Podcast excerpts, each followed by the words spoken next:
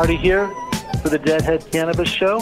We're ready to broadcast another weekly podcast about our adventures of being on the road and attending uh, Grateful Dead and Phish shows, and also talk about some of the social aspects of legalized marijuana. How are you today, Jim? Excellent. Well, good. It's uh, Larry Michigan here calling in, and I'm on my way to a Phish show. We can talk about that later, but think what everybody's waiting to hear from the keys you gave us last week from the barn is what's going on. How were the shows at Folsom Field? I heard you had a little weather issue there one night. Yeah, we had a one hour rain delay. Crazy Colorado weather. Seemed like there was a cloud that came in right over the stadium. They opened up with Not Fade Away, so once again, moving a second set closer to an opener, as they did at Wrigley, or Larry. That's great. I love it when they do that. But for better or worse, due to adverse weather, they actually moved the set break to the beginning of the show too. yeah, the second song was uh, "Cold Rain and Snow." In the middle of cold rain and snow, Bob looks up at the sky and says, "We're going to be taking a short uh, break due to inclement weather." And the band got off the stage and they came over the PA and said, "Please take shelter." Uh, the rain came down in buckets. The lightning was all around the stadium myself and about I don't know thirty or forty thousand other people crowded into what's called the Field House. And the Field House is an athletic building that's connected to Folsom Stadium, and it's big enough to have an indoor track. So it's a big building, and as big as that building was, it was still shoulder to shoulder in that building. But the good news was that in spite of the uh, cold rain and eventually hail, the beer vendors kept selling beer, so no one's slowing them down. and it was pretty much a full uh, a full uh, one hour break for the weather. And so they start up again after an hour break. The sun came out. The weather was fine after that. But they came out and they finished. They started right in the middle where they left off on cold rain and snow, and finished cold rain and snow. And the whole stadium just broke up in laughter. They literally they they picked up right in the middle of the song. Yeah, right in the middle of cold rain and snow. So the, the band has a very good He's sense funny. of humor. Yeah, they did that in Chicago too once. I was going to say, then Bob comes to the microphone. He, it was kind of like when you're on an uh, airplane and the pilot comes on and says, "We're going to try to make up a little of the lost time for you." So Bob comes up to the microphone and says, "We're going to try to make up a little bit of time for you folks here tonight, and we're just going to play straight through." And they did. They played a three-hour show straight through, and it was really a great, great show. You got to listen to the Box of Rain. Uh, the, the I Know You Rider was on fire. They did a China Cat Rider, and the, the jams in between the verses of Rider, they just broke into this tight little Nashville jam, and it was so tight on tight. And it's just a wonderful show. And I had a great time. And then the second night was a solid performance as well. We got a Terrapin, we got a Eyes of the World, and uh, wonderful set list. If you check out the set list for both nights, it was just solid, good old Grateful Dead music, lots of classics. We got a Box of Rain, which I remember I predicted Box of Rain last Saturday in my barn. Okay, so Jim, here's my question. This is the question on everybody's mind. Who sang Box of Rain? Um, that Bob and John both sang it together. So my take on that is kind of ballsy, don't you think, to play Phil's signature song without him on stage? But on the other hand, I love that they're doing it. Yeah. No, I think that there's. I don't think there's any kind of tension like that. I, I think they all want to have their songs played and sung. There's plenty of uh, Garcia Hunter songs that Dead and Co does as well. I get frustrated because I think that he spends too much time on Jerry's tunes, and Bobby's just full of it. Just once, I would love to see him play a, a complete weather report suite. Just do that, and the crowd will Yeah. go wild. Yeah, yeah. You mean with the long intro? Yeah, of course, absolutely, it would be awesome. We caught a uh, a really good J Rad show last night out on Northerly Oh. Island, which is just off the coast, off the shore of Lake Michigan. You have a view back with the skyline of the city, and they came out and they really, really put on a great show. And you know, I think they are definitely establishing themselves as the go-to Dead cover band that's out there right now. I love J Rad. I love the way the drums are out front. Right. And last night he had the drummer from Wilco, uh, uh, Hotchkiss, I forget his first name, because you know, Wilco's a Chicago group. He came out, uh, talk about out of order. They did a first set drum solo, and this guy was sitting there drumming with uh, Joe Russo. They readjusted his kit so there would be room for this guy to sit there with him and drum and stay until the end of the first set. And uh, it was fun. It was really, really good. It came out in the second set. They really smoked. We had a beautiful night. It was a lot of fun. Excellent. Excellent. I love J Red. He'll be playing Red Rocks here in August. Worth seeing, no doubt. And that big drum set sounds so good at Red Rocks. It's just like it's just thunder coming off the stage. Absolutely. Let's talk a little bit about last week's show and your impressions of my friend Duke Rumbly and his comments on the some of the social aspects. I guess one of the takeaways I had from his comments were that some of the concerns about young people, teenagers, smoking the concentrated products. Yeah, and you know, I'm glad you mentioned that, Jim, because that's exactly what I want to talk about. You know, we're at, we're at an interesting point in time right now right? Where the, the, the product keeps getting stronger and stronger and stronger, and there's definitely a market for that. But, you know, when you talk about teenagers, and right, we, we, we've said this before, nobody advocates underage smoking and, and anything like that, but as a, as a practical matter, it happens. But the stuff that the kids are getting access to these days is frighteningly strong. And when you combine that with the studies, and Duke even mentioned it, that talk about the effects on the developing brain up until the age of 25, it kind of puts the industry in an interesting position, right? Where on the one hand, it wants to give its customers what they want, but on the other hand, you know, the goal is to have a little bit of uh, flexibility in there so that we're not, you know, getting everybody so stoned they can't see straight.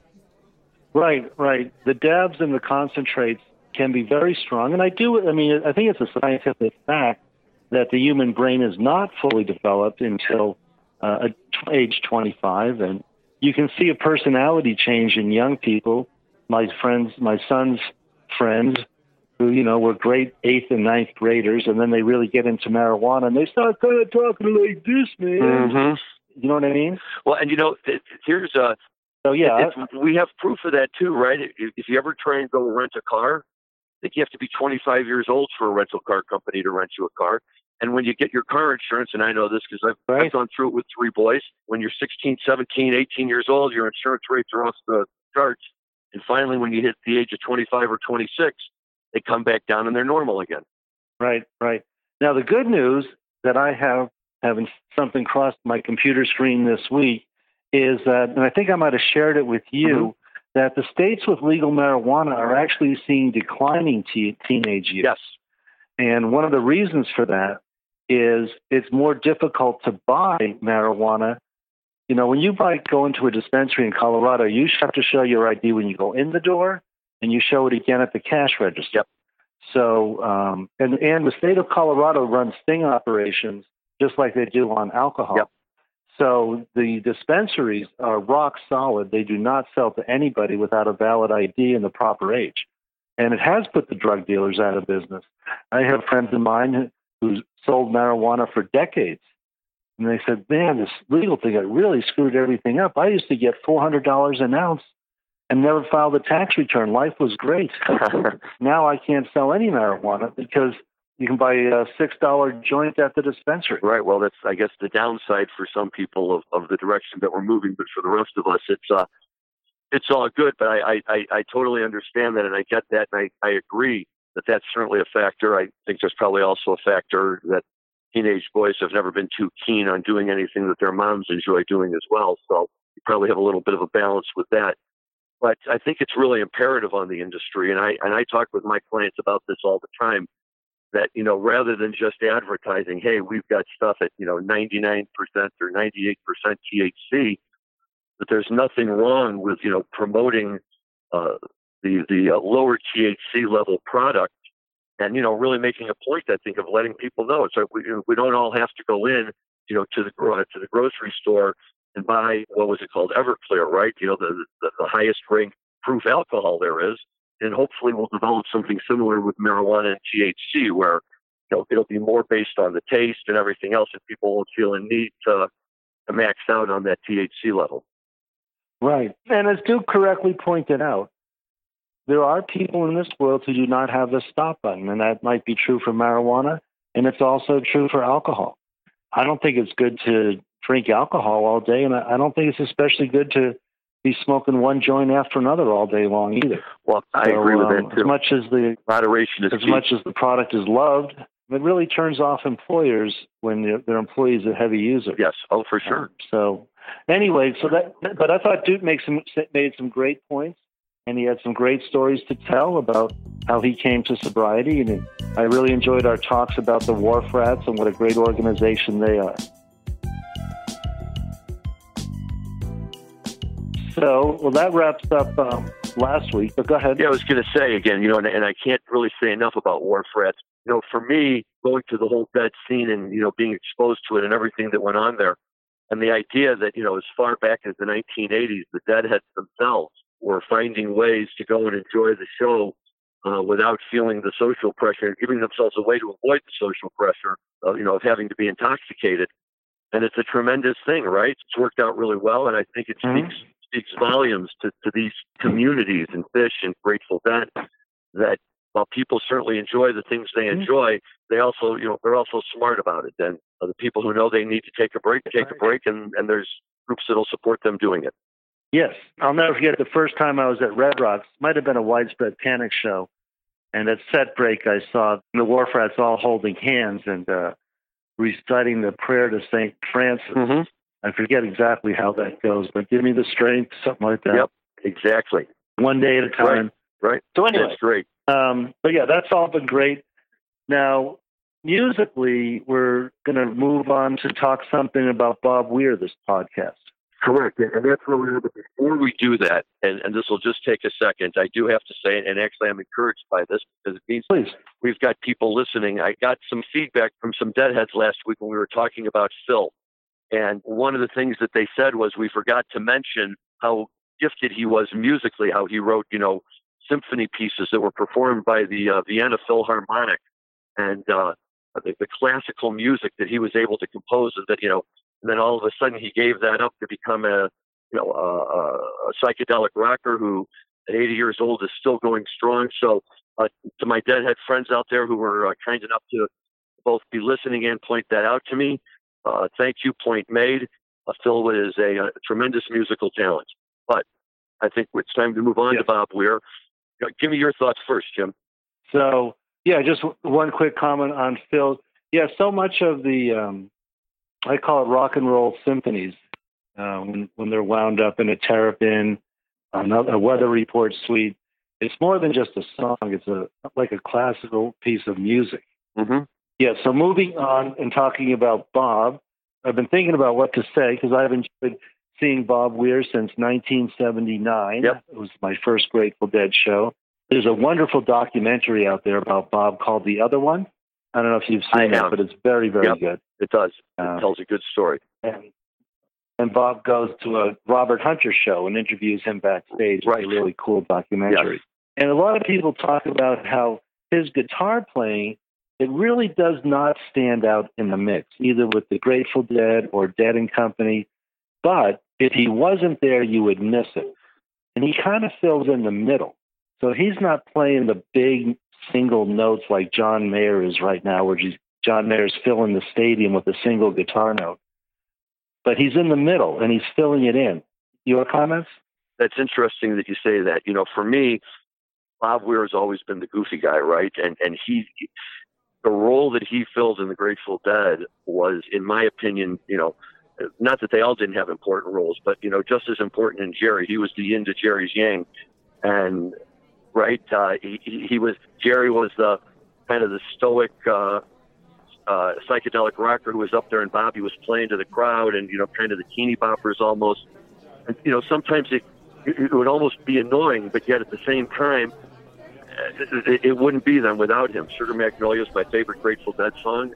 You know, he, he fills in so much. And the truth is, I was actually listening to the, uh, the Grateful Dead station on Sunday when they do that Golden Road show. And those guys were talking about that, you know, Bobby doesn't really get enough credit for his guitar skills. And that, you know, they were, they were pointing out some of the songs like China Cat, where he actually steps up and really fills some of the major roles. But I, agree with your last statement, Jim, that if he were not there, he would be missed just as much as Jerry is missed right now. That you know the little things he fills in wouldn't be there. He's a little frustrating for me sometimes. I, I'm I'm not a big fan of the Bobby of the wide open spaces and you know blue skies and the cowboy songs, but God bless him for you know doing what he wants to do. You know he doesn't need my permission, and he's clearly got the talent. And at this stage of his life, it looks like he's having a lot of fun. Yeah. Now I myself really like the cowboy song, and as does Bob. I love a Jack Straw, and I'm really happy with the uh, Blue Mountain CD that came out about a year ago. Mm-hmm. I love all those old cowboy songs, and um, I think a, a set doesn't go by without at least one. Me and my uncle. Yeah, I wasn't talking about those. I, I was talking more about the the new album that he did. And and again, it's not it's not a dislike as much as it's just. And quite frankly, I think it shows him growing and expanding as a musician at the next level. And uh, you know, somebody was asking me, uh, where do we think, you know, where would Jerry be had he still been alive 20 years down the road? You know, what would he be playing? What would he be doing? And you know what? It's a great question, but I can tell you this: I never go to a show where Bobby's playing and not have a good time. Yeah, yeah, and he does screw up the lyrics pretty good too. Um, but that's why. Listen carefully to the the Folsom show. Oh, what was the song that I'm thinking that he was? He kept he kind of was muffled and muffling up the lyrics in um, Morning Dew at the Folsom show. But we all love him, and he's great, and he's uh, he's kept this thing going at age 70 when he certainly doesn't have to do it. Phil doesn't have to do it. They're all multi multi millionaires. Uh, you know, on one of these shows, we should talk about how the electronic music and the royalties is working in this day and age, and how vast sums of money are piling up for artists because of every time one of their songs is played anywhere in the world, they get a few pennies, which adds up to millions and millions of dollars. That's true too. So here's two inter- interesting things about Bobby and the Cowboy songs. Number one, at the shows at Wrigley Field in the second set, they were playing Mama Tried. They played it all the way through, and then when it ended, it kind of ended disjointedly. And it wasn't quite sure where they were going or what they were going to do, so they stopped playing for a minute and then they talked about it. And then all of a sudden they came back up and they, they went back into the last verse of Mama Tried, and they played it through so that Bobby could end it the way he wanted and roll it into Love Light. And I got to tell you, what kind of a musician who's been playing for 30 years, you know, is almost like having a rehearsal on stage. It was wonderful. The crowd loved it and ate it up. And, you know, he wasn't satisfied, so he went back and he took it the direction that he wanted. And here's an interesting statistic for you to think about. That the number one all-time song Yeah. played by the Grateful Dead over their 30 years by a lot is Me and My Uncle. Huh. They played that song more than any other song and like by 100 shows. Uh-huh. So, you know, Yeah, I've always had a musical, lyrical question about that song. In the end, does he ki- does he kill his uncle for the gold, Yes. or do the other cowboys kill the uncle? I think it's him. Yes, it's not really clear, and I've studied those lyrics in the Grateful Dead songbook, and it's not even clear when you read the lyrics. No, it's not. But you know, that's half the But fun. anyway, yeah. So So that's all good. Yeah, I have a uh, two good friends of mine are an uncle and a nephew, but by a twist of fate, they're only a few years apart in age. So whenever we sing that song together, the uncle always says, "Yeah, I really don't like the ending." That's right. You got to watch out for that when you're doing that. Well, listen, I know we're almost out of time, but I just, you know, have to let you know I'm I'm reliving a little bit of my youth. I'm in the car with my wife and two of my kids, and we're heading up to Alpine Valley in East Troy, Wisconsin, a spot where I saw the dead more times than I could count. And we're heading up there because Phish is starting a three-day run tonight. So, you know, the family that goes to Phish together uh, always has a good time. So we're heading up there to see it, and uh, by this time next week, we'll have more good Phish stories to tell. yes, we're really looking forward to Phish here in Colorado. Yeah, Alpine Valley is kind of like the Red Rocks of the Midwest. I've never been there, but I've heard many good things about it. You know, it's it's really it's a beautiful place, and they transitioned up there in the mid 1980s and played there all the way uh, almost until 1988. And they just pull into you know pull in up there and play three four shows every summer. And you know you're in the middle of cornfields up in Wisconsin, and there's this lovely place that in the winter kind of doubles as a as a ski hill. Not much to ski down for the folks you know who are used to real skiing out west, but people in the Midwest, it's not too bad. Uh, but it's got a lot of history. This place. There's been some great shows there in 2002. when the Dead came back and did their Terrapin family reunion. They did it at Alpine Valley, and you know, on, on a beautiful day when the weather is nice like today, it's really wonderful. You, you could be up on the grass on the beautiful hill they have. Be down in the pavilion. You can be anywhere, and the sound is great. The crowd is a lot of fun, and we're looking forward to it. Yeah. Well, does Alpine Valley have on-site camping? You know, that's funny. We were talking about that because my son and his group were looking for a place to camp, and all the campsites nearby were sold out. But after you know a little perseverance, they finally did locate a place.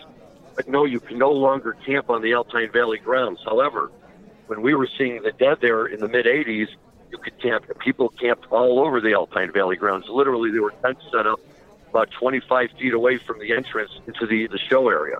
So somewhere along the way, they decided they decided to stop it.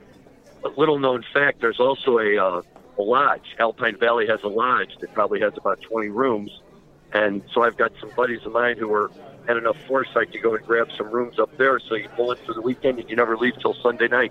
That'd be great. I imagine those rooms sell out pretty quick, probably a year in advance. Right. You have to start. You have to be willing to kind of guess when you think they're going to be there and take a and take a chance on unlocking up the room. Right. Right. So uh, yeah, we're looking forward to our three Phish shows here in Denver at Dick's Sporting Goods, and there is on-site camping at Dick's. Yep. I know you've told Uh, me about that's that. in a very interesting story. How Is that right? Don't you go in there every year Yeah. with a camper Well, and, and camp there? yeah, we take our RV and we pull in on Friday and we leave on Labor Day Monday mornings, and uh, yeah, we're hooting and hollering all night long. That's fun. Uh, it's so fun because you come out of the show at 11:30 or midnight, and you have a few short steps to your RV, and you're cracking a cold can of beer and ready to to stay up until the sun comes up. That's awesome. It was funny. My 21 year old son Jack last year goes, one of my goals, Dad, this year is I, he plays gu- guitar and he brings his folk guitar. Mhm. I want to stay up until the sun comes up playing music, and uh, we actually managed to accomplish that goal. That night. That's a wonderful So, goal. um, that's a that's a nice thing. I heard Phish is playing really, really good, pure psychedelic bliss. Yeah, well, I'm excited. Uh, my older son is joining us. He just saw them in Boston a couple of nights at Fenway, and, and you know it's funny because they had a similar event out there one night where they had a, a rain issue and they wound up just playing one long set. Yeah, it's been quite a summer, and it seems like we can't get a show in without a, a rain or without that cold rain and hail. Right. Well, we're, we're looking. We're hoping it's going to hold off tonight, but uh, yeah, it should be a lot of fun. I'm looking forward to it, and we'll certainly have a lot to talk about next week, both in terms of uh, talking about this show uh, that's coming up, other uh, things you have, Dad, and then of course, you know, we always have good, more good Grateful Dead stuff that we have. Uh, never enough time to catch up on everything we want to talk about. Very good. Well, enjoy the show, and we'll catch up with everybody next week. And to all our audience, there's ways to review these podcasts online. Next week, I'll have more detailed instructions on that. But if you can, go online and review these podcasts for us. It will help us keep these shows going. Thank you all very much. Everybody have a nice week. See you next week. Thank you.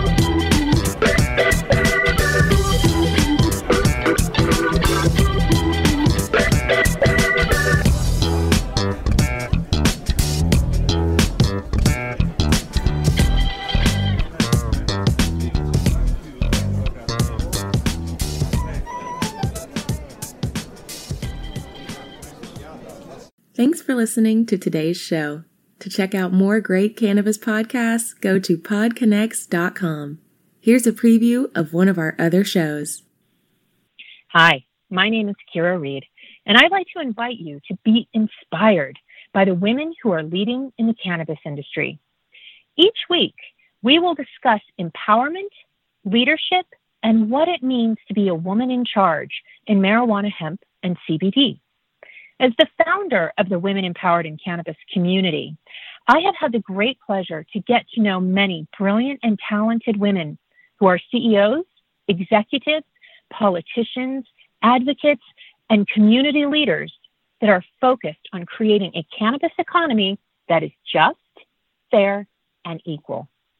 We'll learn how these women make decisions, how they navigate a predominantly male industry, and what they're doing to level the playing field for women. I hope you'll join us.